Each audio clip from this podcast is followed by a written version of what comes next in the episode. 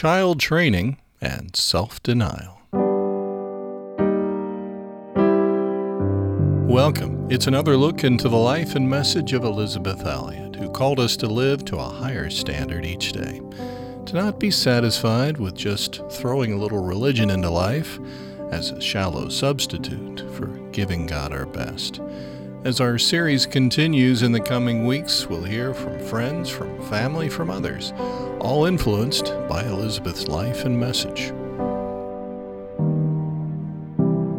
Today we begin a 10 part series on child training with our two programs, Self Denial and Disciplining Your Children.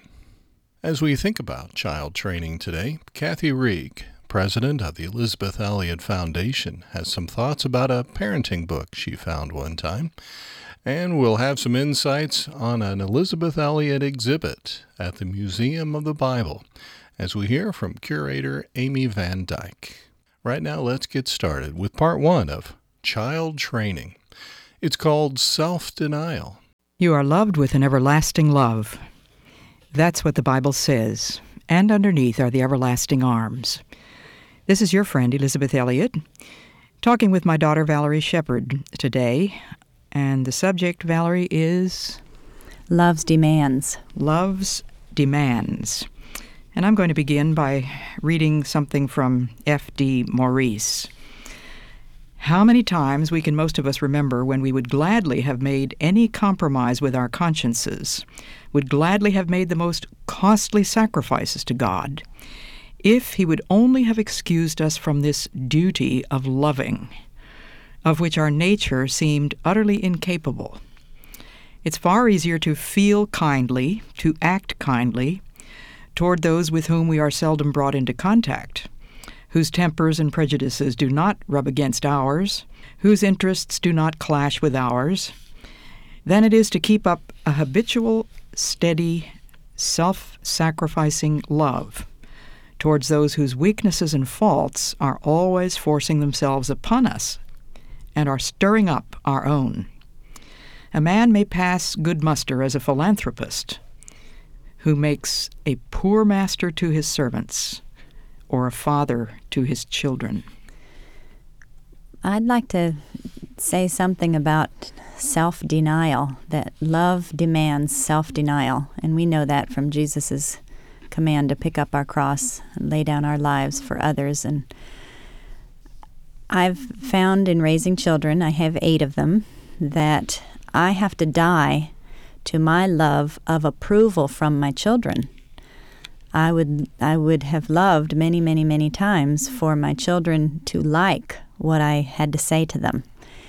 And because I wanted their approval more than I, I wanted what was right for them, I have often given in, indulged them, and when I knew that I shouldn't have, or later on discovered that I shouldn't have.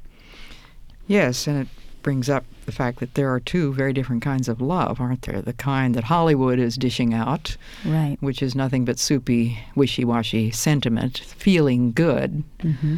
about mm-hmm. somebody, and the very clear teaching of love according to the Bible. And so when we titled this talk Love's Demands, it's God is love, and God demands of us this kind of love that forgets ourselves and puts others first. It was many years before I saw the truth that my goal had been to make my children happy, and that was wrong, but that my goal should be to make them holy, to train them in righteousness and obedience. And it was my husband, Walt, who finally made it clear to me that I did not need to make them happy, and that was not that should not be my focus whenever I was struggling over whether to say yes or no about something to my children. But I finally began to see that it was a denial of my own self or my own natural inclination to be soft, be kind hearted. When I began to see that I needed to teach them to say no to themselves and to say yes to God, I saw how m- much my fleshly nature hated it, and I uh, I wanted to give in to their natures. I wanted to allow whining when I didn't even realize how much whining was going on because I was trying to talk them into what I thought was the right way. And I often allowed attitudes of, I deserve this. So and so got this. Why shouldn't I get this? Or attitudes of, uh, in doing a chore or in doing schoolwork, do I have to finish this because it's so hard? And so often my soft hearted nature wanted to give in to that. And I finally realized when I think my second one was about nine or 10 that uh, I had to say no in order to teach her selflessness, in order to teach her it was more important to honor God than to give in to her own feelings. And the necessity for you to teach your children to give up their right to themselves was requiring continually that you have to say no to, To your myself. human love, to the natural kind of love Soft heartedness, right.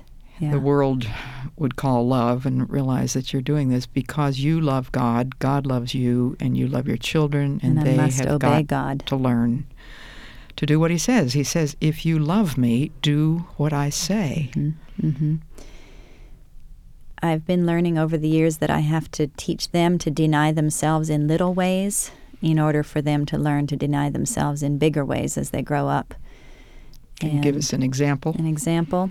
My two daughters, Colleen and Evangeline, who are now 10 and 7, would love to be able to have quiet time together because it's more fun. Uh, Colleen tends to Maybe you should tell about quiet time. What do you mean by that? okay?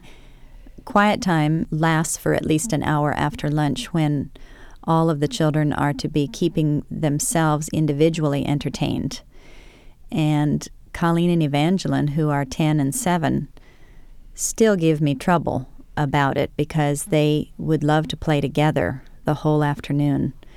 The neighbors usually come in after 3 o'clock or they go outside and play with the neighbors, but up until that time, it's basically quiet in the house because the two youngest ones are down for a nap. And I've always required this because I felt that they needed to learn to be able to spend time alone in their rooms, be able to reflect, to be able to read, to have time to read, to be able to talk to God. One time I heard Evangeline running out the door to tell Colleen, because Colleen had gone outside at the end of the quiet time, and Evangeline had found out afterwards that quiet time was over, and she went outside and said to Colleen, Colleen, we don't have to talk to God anymore. Meaning that that was the end of quiet time, and I had always told them that that was one of the things they could do during quiet time. To teach Colleen and Evangeline that they must deny themselves in little ways is almost always a struggle. And that quiet time, that business of having quiet time and making sure that they do entertain themselves and not each other, is one little way of uh, helping them understand what self denial means. That you can't always have your own way. Of course, rarely can they have their own way. I want them to learn that they must have some quiet every day in order to learn to listen to God. And creativity and inspirations often happen when there's quiet time allowed in a child's life. But if he's always with other children, always being entertained by the mother or whoever, then he rarely has time to find that resourcefulness within himself or with God. I was very interested in reading a book written by a woman who had been in the education of children for many years, and she said that she felt that it could be much more important for a child to be alone in the corner of the play yard on a swing than joining a game with the rest of the children. And of course, our natural inclination nowadays is everybody's got to do the same thing everybody else is doing. Everybody's got to join in and play the games together. It's a mistake, don't you think, to require exactly the same thing of everybody. There, there is a child who would be a reflective type Yes. who needs the swing in the corner. Mm-hmm. Mm-hmm. And the type that's not necessarily reflective also needs to learn to spend time quietly. And I think that's the way my Colleen is that she needs to learn to spend more time quietly reading a book and Which- which quietly is thinking. A form of self denial, right, Right, there, because it uh-huh. wouldn't be her 1st Mhm. choice. Right. when we started out, we were saying that love's demands are, or, or love's demand of us is that we must deny ourselves. And in being a mother, I must deny myself the pleasure of giving in to my children, thinking that I'm going to make them happy, when it often doesn't make them happy to give in to them. It makes them more miserable. But I love Amy Carmichael's poem. She had a lot of poems about love, and of course, she had what over how many children? Five oh, over five hundred. Seven hundred at one time. That many children she had adopted from Indians, and here's her poem about love. Love through me, it's called. Love through me, love of God, make me like thy clear air, through which, unhindered, colors pass as though it were not there. Powers of the love of God, depths of the heart divine, O love that faileth not, break forth and flood this world of thine. How we as mothers long to have that kind of love that is unconditional and always kind and always tender hearted. And we get mixed up with what the tender heartedness of the world is, which is giving in to your child, and the tender heartedness of God, which is you need this discipline or soldierly action in your life in order to, to make you more like Jesus. And I've often prayed, Lord, pour your love through me and make me like that clear air that thou dost pour thy colors through as though it were not there because I want myself out of the way so that I can love my children unconditionally and if they are displeasing me not to show my displeasure in a irritated and sinful way but to show my disappointment or sadness in a loving way so that they see that it is a serious thing to not do all that they should do or to do what they shouldn't have done. I love the verse that says, He doth not willingly afflict or grieve the children of men. And you, as a very loving mother, don't ever want will- willingly to afflict or grieve your children. But real love grieves and afflicts its children. God has to grieve and afflict us because God is love. Thank you so much for being with us again this week, Val. You're welcome part one in a 10 part series called Child Training. That was self denial.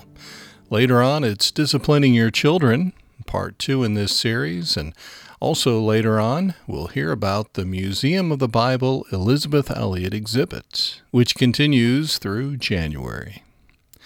Right now, the president of the Elisabeth Elliot Foundation, Kathy Reeg, has a story about a parenting book she found there was at one point that I was a little perplexed about being a parent and peer pressure of parenting and praying about it and feeling a little lonely in my views as a Christian mother. One day, out of the blue, the book, The Shaping of a Christian Family, came. And I did not order it. I have no idea where it came from, but it was the sweetest thing. It just arrived. And I read it and it just assured me once again that I was doing what God had called me to do as a mother. I think of the thousands of individuals that never met Elisabeth, and yet she mentored from afar. I mean, in me only really having that one encounter with her before her dementia, and yet I considered her like my spiritual mentor as we've started our series on child training, that was Kathy Reeg, president of the Elisabeth Elliot Foundation. Well, some thoughts on disciplining your children next, and also some thoughts on the Museum of the Bible Elisabeth Elliot exhibit. That coming later. Right now, part two of child training disciplining your children. You are loved with an everlasting love. That's what the Bible says, and underneath are the everlasting arms. This is your friend, Elisabeth Elliot. Glad today to have as my guest again my daughter Valerie Shepard. And you hear me say day after day, you are loved with an everlasting love. We're talking about love's demands. We are loved by a God who is in no way wishy washy, a God whose love is strong enough to allow us to suffer. A God whose love is poles apart from anything that the world understands uh, when they think of love according to Hollywood. It's it's romance, it's feelings, it's feeling good about oneself, and it's a totally self-centered thing. But this time we're talking about divine love, aren't we? Mm-hmm. May I read from 1 Corinthians 13, the famous love chapter? If I speak in the tongues of men and of angels, but have not love, I am only a resounding gong or a clanging cymbal. I know many times I've stopped myself in the middle of a lecture to my children because I can hear myself being a noisy gong because I have no love in the way I'm saying it. If I have the gift of prophecy and can fathom all mysteries and all knowledge, and if I have a faith that can move mountains, but have not love, I am nothing. I know I have just longed to be completely loving with my children and completely wise in dealing with them because I'm not patient when they have uh, done something against the rules. Love is patient and love is kind, and I've not been kind. It does not envy, it does not boast, it is not proud, it is not rude, or it is not self seeking. It is not easily angered, it keeps no record of wrongs.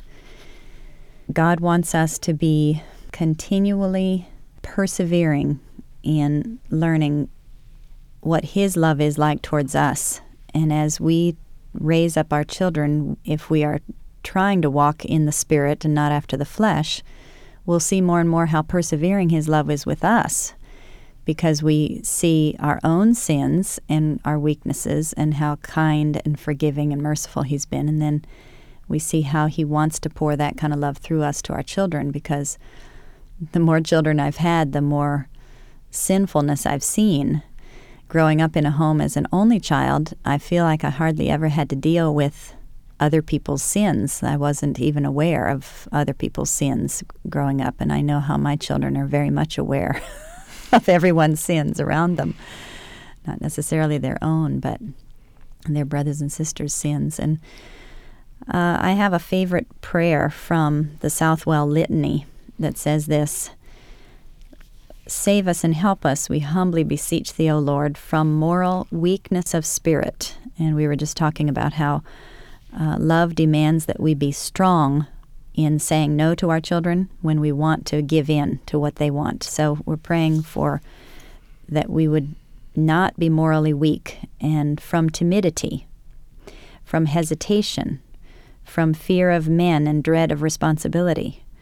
Strengthen us with courage to speak the truth in love and self control, and alike from the weakness of hasty violence and weakness of moral cowardice. Save us and help us, we humbly beseech thee, O Lord.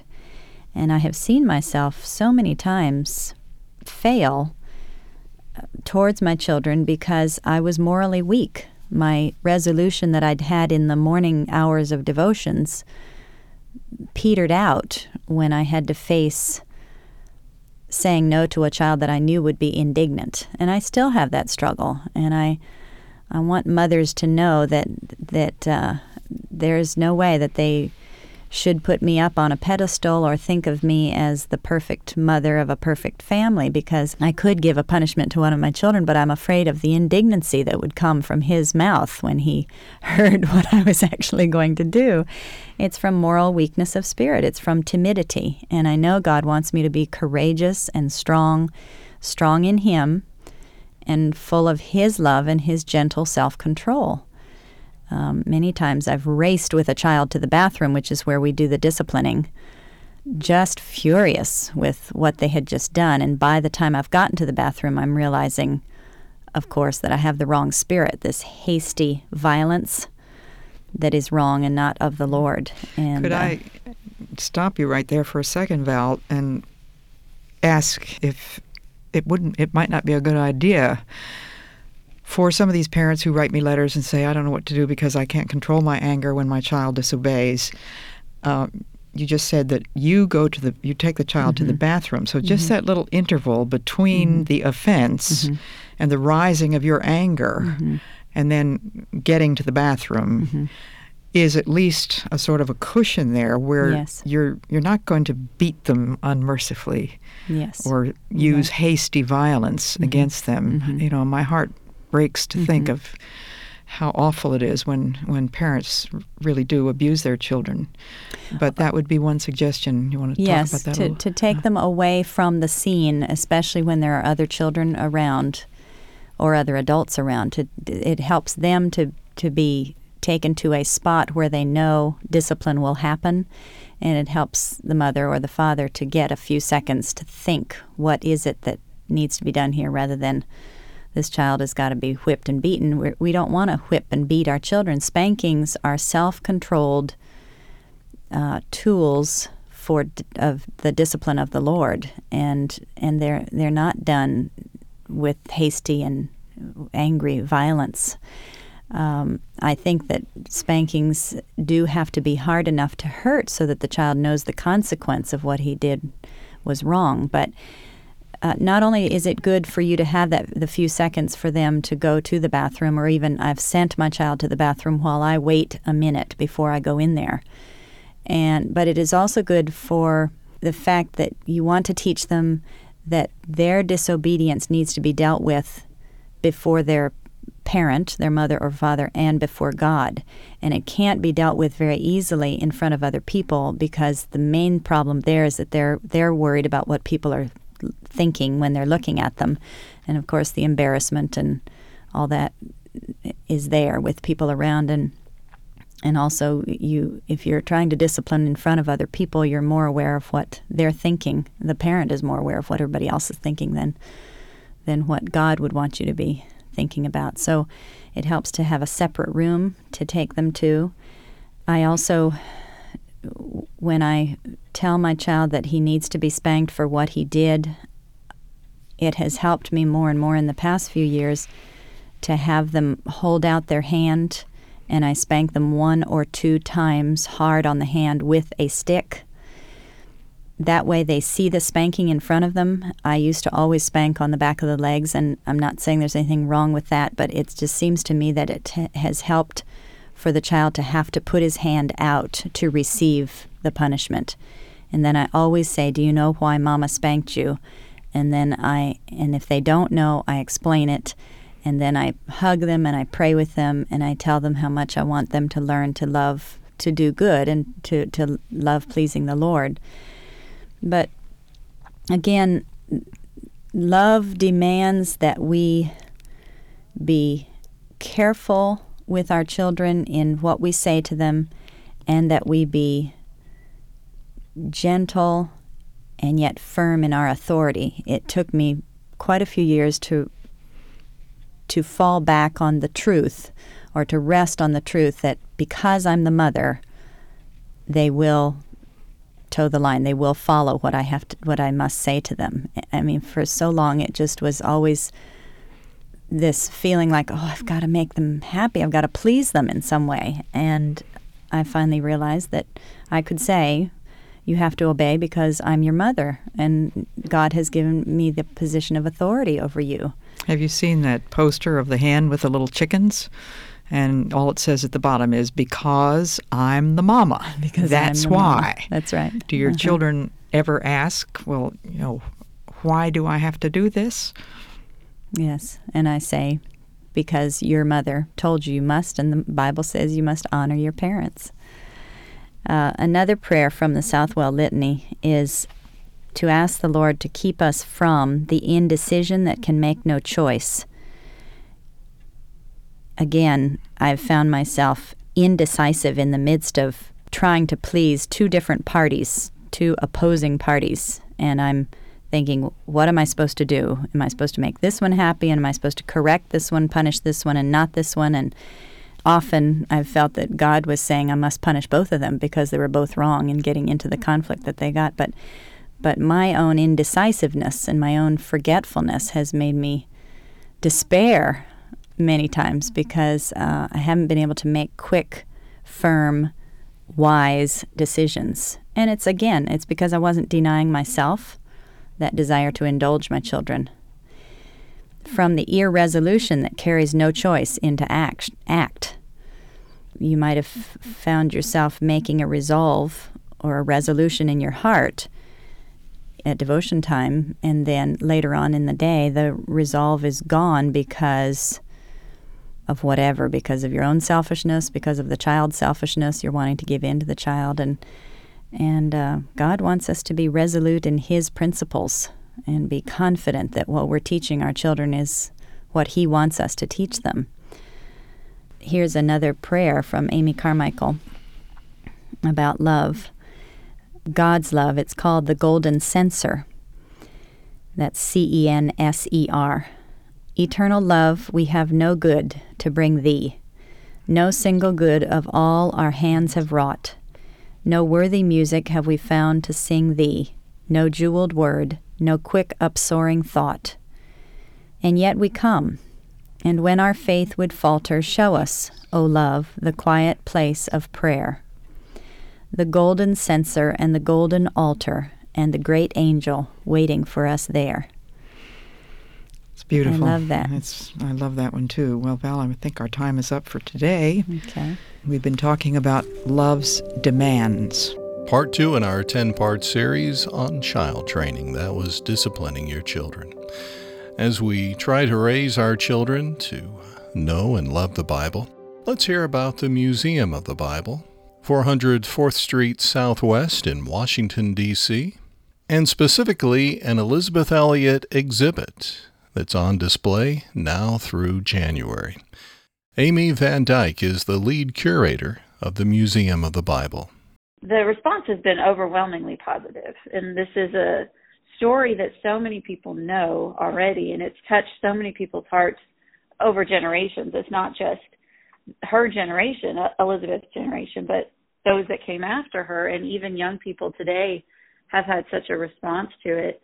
Uh, the times that I've been there to observe and talk with people, there's always someone who has either studied her life or listened to her podcast or read her books or something, and they're just fascinated to look at uh, peek into her life a little bit with some of the, the artifacts that we have on display, and even young people. So I was there uh, I guess a month or so ago, and there was a school group of high school students in there from a private, looked like a private Christian school that was in the area for visits. DC gets a lot of visiting school groups.